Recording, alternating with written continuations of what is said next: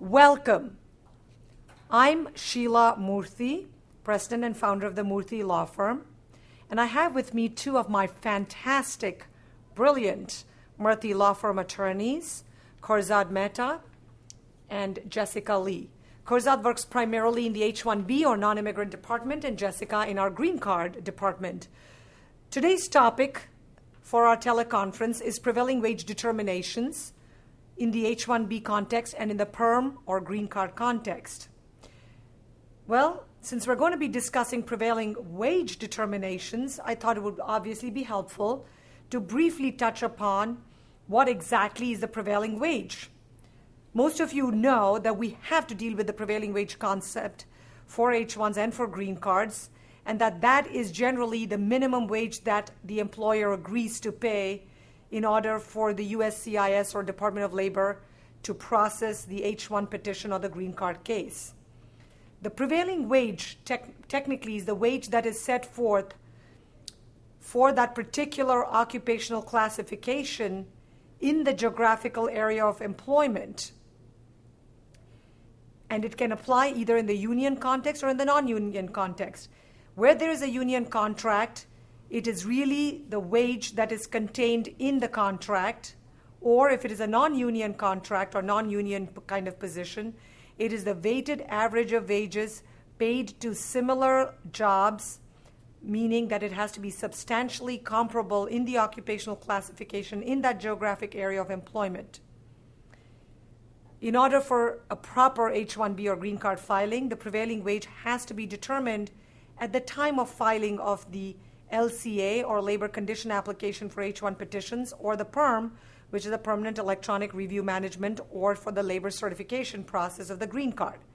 So let's start with you, Korzad, in the H1 context. How is one able to determine the prevailing wage for the proffered position so that the employer can meet this test? Thanks, Sheela. For H-1B petitions in the H-1B context, the employer must determine the prevailing wage for the H-1B peti- position prior to filing the LCA with the Department of Labor. The employer bases the prevailing wage on the best wage information at the time of filing the labor condition application. Prevailing wage can be determined uh, utilizing five different methods.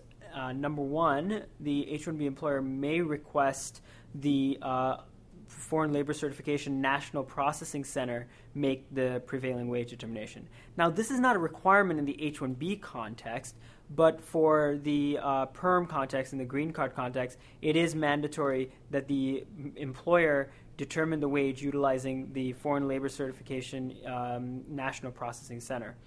Uh, the second method to determine the prevailing wage in the H-1B concept uh, in the context is the Foreign Labor Certification Online Wage Library. Um, if there is a union agreement that is a that is a part and parcel of the proffered position, uh, the rate set forth in the union agreement can be used to to determine the prevailing wage. Uh, a survey conducted by an independent authoritative source or another legitimate uh, legitimate source of wage information can also be utilized to determine the prevailing wage. And finally, if it's a federally funded um, or assisted construction project or for certain government general subcontract uh, general contractors or subcontractors, um, either the Davis Bacon Act or the McNamara O'Hara Service Contract Act can be used to determine the prevailing wage. Now, these are the five different ways that the prevailing wage can be determined, but the most commonly used source, and the one that our clients come across most in the H 1B context, is the um, DOL's FLC wage library. And I'd like to describe that uh, in a little bit more um, detail. Sure, and I think most of our clients know or companies know what FLC stands for, but it's Foreign, Foreign Labor, Labor Certification. Certification, or OFLC is the Office of Foreign Labor Certification. Okay, go ahead, Korzad. So the, the wage library, the, the Department of Labor's um, online wage library, uh, it contains prevailing wa- wages divided based on job categories and geographical areas. And these geographical areas are called metropolitan statistical areas or MSAs. Job category is very, very broad. Um, and multiple positions can fit into a job category. And how you fit into a particular job category is based not necessarily on the title, but actually on the job duties performed by the proffered position. A metropolitan statistical area is usually pretty straightforward. It's a census designated um, uh, area, and it's based on the county or city of uh, intended employment. Now, within each job category or job classification, there are four different wage levels. And this is um, for each classification in each different metropolitan statistical area. And the wage levels are determined utilizing the following factors obviously, education, experience requested to, to perform the job duties, special skills that are required for those uh, for, to perform those duties outside of education and experience, li- whether licensure or certification is required for the position, as well as whether the position requires supervisory duties. Generally speaking, the prevailing wage increases when the job requires an educational degree or experience or supervisory duties that are outside of what is normally required for the job. And the prevailing uh, the job classification in the online wage library um, and in ONET. Uh, which uh, will you know we can we can discuss in a different teleconference, Sheela.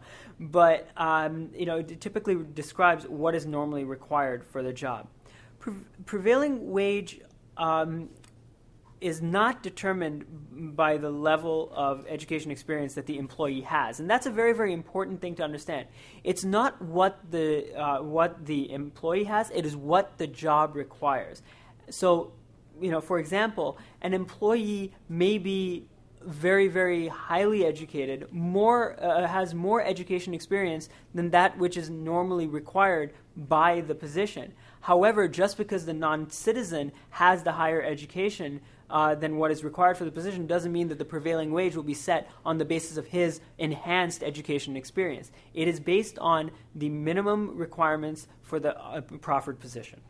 Excellent. And we've seen this and actually used this uh, particular point to our advantage where the uh, investigators and auditors have sometimes come back and said to companies, you owe a whole lot, several hundreds of thousands of dollars in back wages. And we have uh, come up with the argument and counteracted the government uh, and the auditors and investigators saying, hey, you guys say that this is a level four wage or level four job, but we can tell you that this is a level one job or a level two job, and the salary should be so much lower. And that way, you know, we've saved literally several hundreds of thousands of dollars for even small size, mid sized companies with that argument, which I thought was totally brilliant. Uh, don't just agree with the government on anything. You can counteract it. You can sh- show your own evidence because they can't have it both ways. On the one hand, the government can't say, well, you have to pay the highest at a level four wage, and on the other hand, say, oh, no, no, it's not a EB2 position because it's really EB3 because it's a very base level programmer position. Thanks, Korzad. So now going on to you, Jessica. What exactly would be an independent authoritative source or another legitimate source that an employer can use to determine the prevailing wage? Because this is commonly used and of great interest to employers because they really feel that the government wages are totally skewed and improper and they want to go with a proper neutral authoritative source right well sheela that's exactly what um, this this is intended for. As Korzad said, there are different Uh, ways to get a prevailing wage. And you know, if you're not agreeing with the Department of Labor wages or what's on the ONET, you can look at a, uh, an independent, authoritative source, wage source. You know, basically, there's companies out there that do their own wage surveys and can give you a prevailing wage for a specific position in a specific location. So, just in general, um, y- you have to be careful because these alternate, uh, alternate or legitimate wage sources or independent authoritative sources have to meet certain criteria. And I'll give you some examples. For instance, it has to represent the latest published prevailing wage finding for the occupation in the area of intended employment. Generally, that's um, a, a, survey that's been published for less than 24 months from the time that you're trying to use it. And that makes sense because you do want to know, you know, what the prevailing wage is now, not what was the prevail- prevailing wage was five years ago. Another criteria, for example, is that it must reflect the weighted average wage paid to the similar jobs in the area of intended employment. And you know, if they, there is no weighted average in the survey, you can also use the median wage. Um, and the source, for instance, also needs to be reasonable and consistent with the recognized standards and principles in producing a prevailing wage. So those are some criteria. There's others. Um, you know, if you're looking to use a, an alternate wage source, you know, definitely check with your attorney um, to make sure that it's going to be a legitimate wage source because the employer may be required to demonstrate that it is a legitimate wage source in the event of a DOL investigation. So it's very prudent to contact a competent immigration attorney just to make sure that your independent or other wage source will be accepted by the DOL. Okay, great, great. So, Korzad, I mean, if the petitioner ends up paying the H 1B worker, the Department of Labor, the prevailing wage, is that good enough? Well, Sheela, it could be if you know, certain criteria are, are met. Remember that H-1B regulations require that the employer pay not the prevailing wage and also not the actual wage, but the required wage. And I can define for you, Sheela, what the required wage is. The required wage is the higher of the actual wage or the prevailing wage. So, in answer to your question, is paying the prevailing wage good enough? Sure, it could be if it is the higher of the actual wage and the prevailing wage, and therefore the required wage. And just a clarification the actual wage is? The actual wage, Sheela, is also sometimes known as the in house wage rate. And it is the wage that is paid by the employer to all individuals with experience and qualifications similar to the H-1B worker for the specific job at a specific geographical uh, in a specific geographical area. And remember, that doesn't necessarily have to be one static wage number. That can be a range. The actual wage is established by the um, uh, the actual wage established by the employer is not necessarily an average of the wage rates paid to all the employers employed in that in the occupation, and that's important to realize. Um, if there are no similarly employed workers, if the H 1B worker is one of a kind, and we like to think all our H 1B workers are one of a kind, but if truly the non citizen who is filling the position is the sole individual in that position, then the offered wage is the, uh, and, and the wage paid is the actual wage for that worker. A prevailing wage determination done for a labor condition application does not allow an employer to pay a wage lower than that required under any other applicable federal, state, or local law.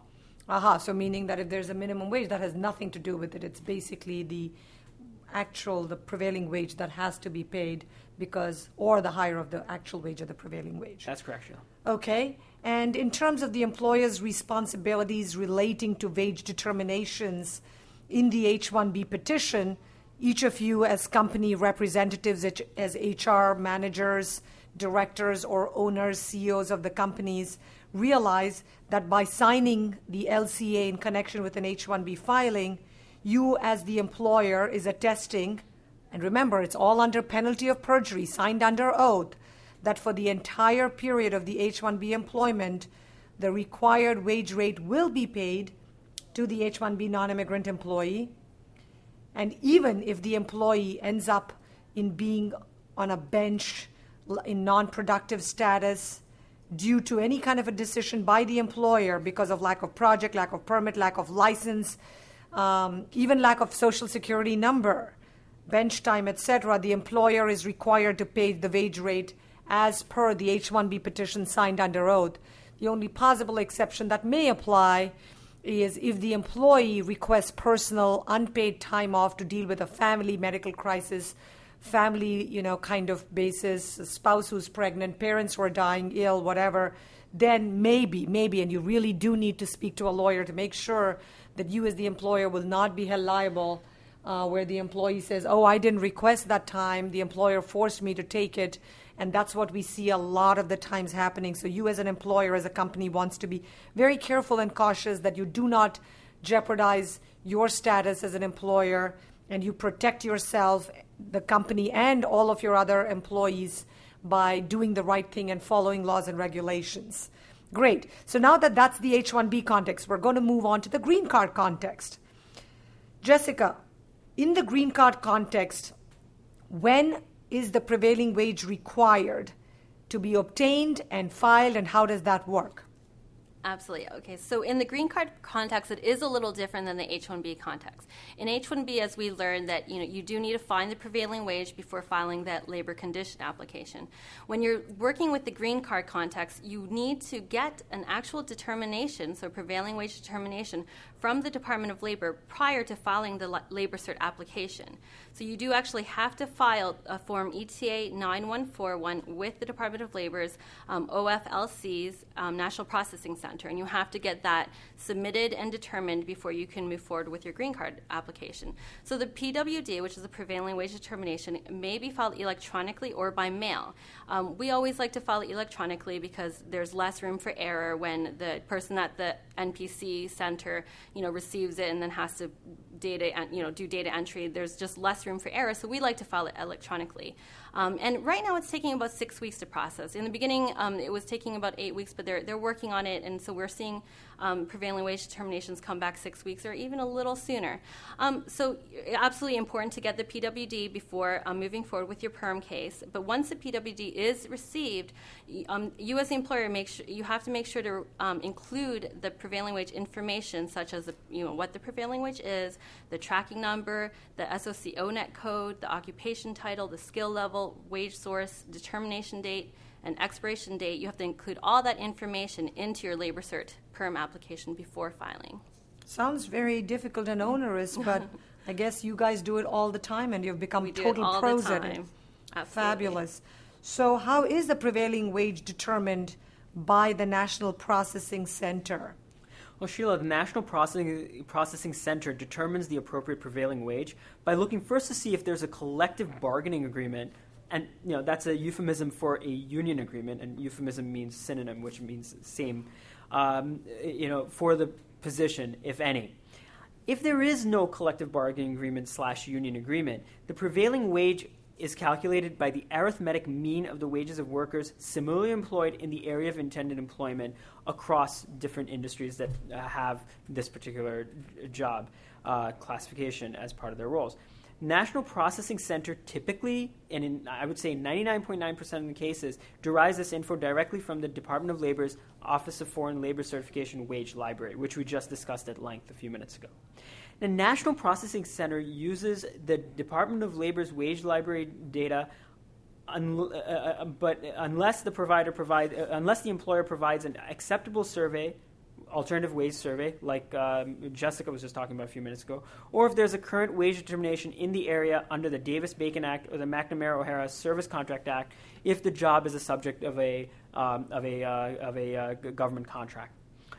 In each case where the employer submits a survey or other wage data, the employer must provide the National Processing Center with enough information about the survey methodology to allow the National Processing Center to make a determination on the adequacy of the data. And we went over what the, um, sur- uh, what the, what the requirements are for independent authoritative sources when Jessica spoke just a few minutes ago. The prevailing wage for an employee of an institution of higher education or a nonprofit entity affiliated with an institution of higher education or a nonprofit research organization or a governmental research organization is a little bit different. In those for for jobs filed by those types of employers, in those cases, the prevailing wage is taken into account for uh, based on information for wages paid only at those institutions and those or, those organizations in the area of intended employment. So they don't go into all the different uh, industries as I just uh, described in the other context. When it's a when it's this particular type of petitioner or business, the wages are, come from this particular business's pool. Okay, fantastic. And just as a clarification, when you heard Jessica now explain that when we file the perm, when you as an employer or a company files the perm labor certification application for the green card, in addition to all of the information, we also have to provide the expiration date. And when issuing the prevailing wage determination, the National Processing Center will actually specify the validity period of the prevailing wage, which by law and regulations, it cannot be less than 90 days nor more than one year from the date of determination. And so it's very, very important for your employer, for you as the employer, for your attorney, or whoever is working with you all to check that the prevailing wage is not expiring because if it's expired and then you file your perm, after waiting a year, year and a half in the audit, your whole case is denied. It's going to go into the trash. Your employee is mad. You lose a priority date. You lose everything. So you need to be sure because in some cases, the prevailing wage is valid 90 days. In other cases, it's valid for a whole year. And when you submit the prevailing wage determination along with the perm, it has to be valid. It cannot be expired at that time. Okay, so as the employer, when can the employer start the advertisements for the labor certification application? Does it have to be before obtaining the prevailing wage? determination or after Korzad? Well, Sheela, it's a little bit of column A and a little bit of column B, depending on what what kind of situation you're in. If the recruitment effort started before the prevailing wage determination was issued by the National Processing Center, then the PERM case, the labor certification case, must be filed during the validity of the prevailing wage determination. And if it's not filed during the validity of the prevailing wage determination, then the U.S. Department of Labor will not accept it. Alternatively, if the employer starts the recruit, recruitment during the prevailing wage determination's validity period, the perm case can be filed, um, you know, regardless of if the prevailing wage determination expires. However, obviously, as with every case, the perm, the labor certification must be filed while the recruitment is still fresh or valid. And fresh recruitment, valid recruitment, is typically that recruitment which is less than 180 days old. Um, an employer may start their ads before the prevailing wage determination is received. We just mentioned that. However, the employer must be aware that if the ads or notice or the notice of posting, for example, includes a wage rate which is lower than the prevailing wage that is ultimately determined by the National Processing Center, the employer will have to repost the ads or and or the notice of posting, thereby incurring cost. Um, advertisements are not cheap uh, the employer may never make an offer to a non citizen employee which is lower than the prevailing wage. Okay.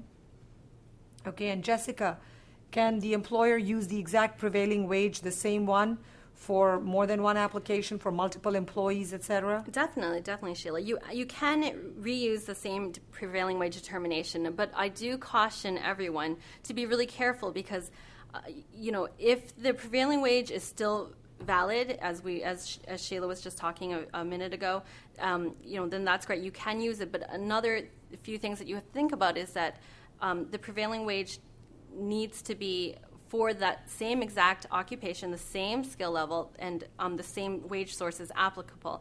And the job needs to be in the same area of intended employment. So basically, it needs to be exactly the same um, or else you're, you shouldn't use a prevailing wage determination because the last thing you want to do is file a perm case based on a prevailing wage that is not going to be um, valid, know, valid or, or, yeah useful. Mm-hmm. Okay. So I know a lot of times employers tell me when we're having consultations or discussions, I really don't believe this is the real prevailing wage. The government has inflated it. It's ridiculous. That is not what I know is the industry norm. Basically, if you if you as an employer is not happy with the prevailing wage that you receive from the Office of Foreign Labor Certifications National Processing Center, what can the employer do in such a case? Well, there are a number of things you can do, Sheela, as an employer. Um, number one, if you get the if you get the wage and uh, it is uh, not satisfactory, you can supply, as an employer, you can supply supplemental information uh, to see if the National Processing Center will agree with your contention and reissue the prevailing wage, prevailing wage determination. So, what can that supplemental information be? Independent authoritative sources upon which the uh, wage uh, offered was initially set for the, uh, for the job, for the proffered job or the offered job. Um, if if that's not um, possible, or if you know if if the employer is not not um, inclined to do that, the employer can always file a new request for a prevailing wage determination, or they can request review of the prevailing wage determination from the director of the National Processing Center and subsequently appeal the prevailing wage determination to the Board of Alien Labor Certification Appeals. Uh, the, the National Processing Center will typically consider one supplemental submission about uh, the employer's, uh, uh, which, con- which contains information about the employer's uh, survey or the skill level that they use to assign the wage and that the, and, and that the National Processing Center assigned to the job opportunity. If the employer desires a review of the prevailing wage determination from the National Processing Center director, that request for review must be made within 30 days from the date that the National Processing Center issues the prevailing wage determination.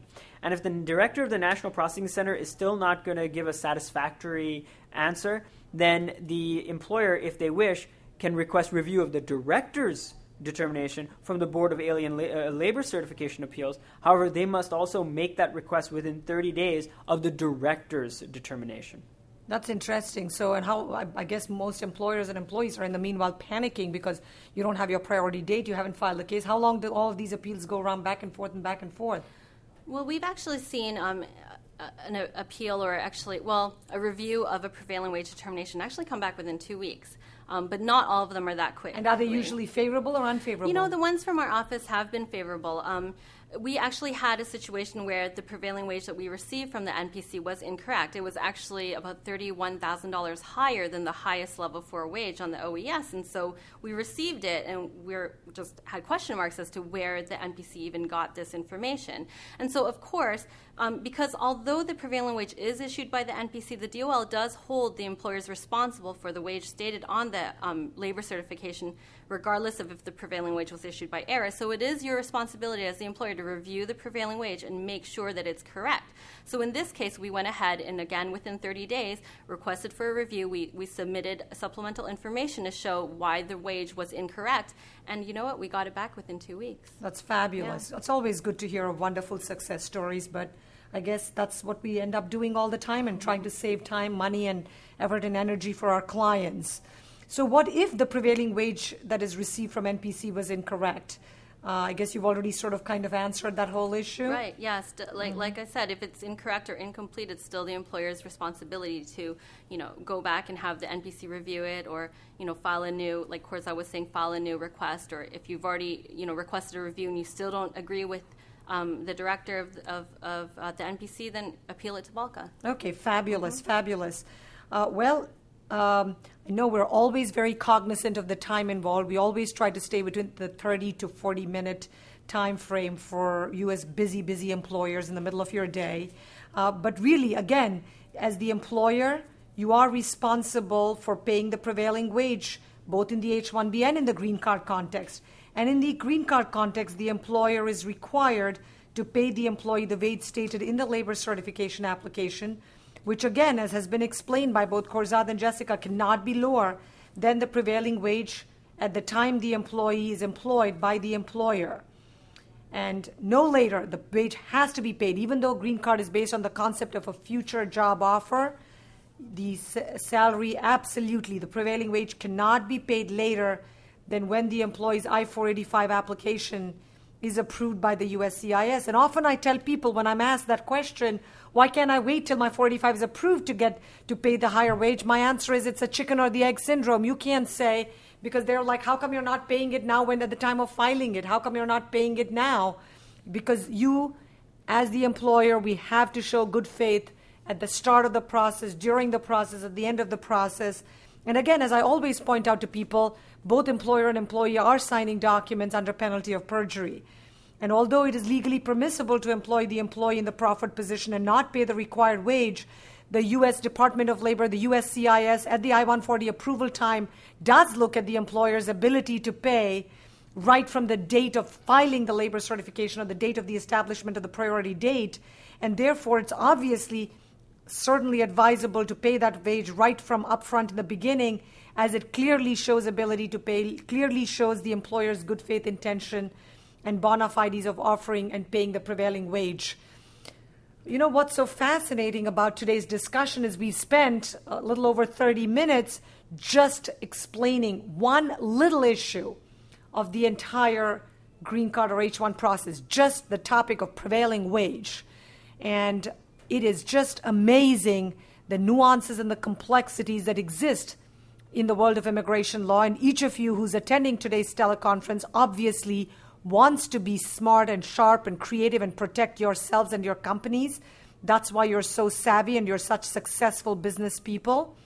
Um, and we see that, and we're honored to continue to guide and mentor and help you all as you continue to process H1s and green cards in this tough economic climate. As always, we at the Murthy Law Firm would be honored to help you and your company continue to succeed and thrive and be successful. Thank you so much for participating in today's call. On behalf of Korzad, Jessica, myself, and our entire Murthy Law Firm team, we really look forward to helping you and your company with all your immigration processing. You know you can save money by doing it right the first time. You can save time, and we can help you to continue to succeed. Thanks a million and have a wonderful rest of the day. Bye.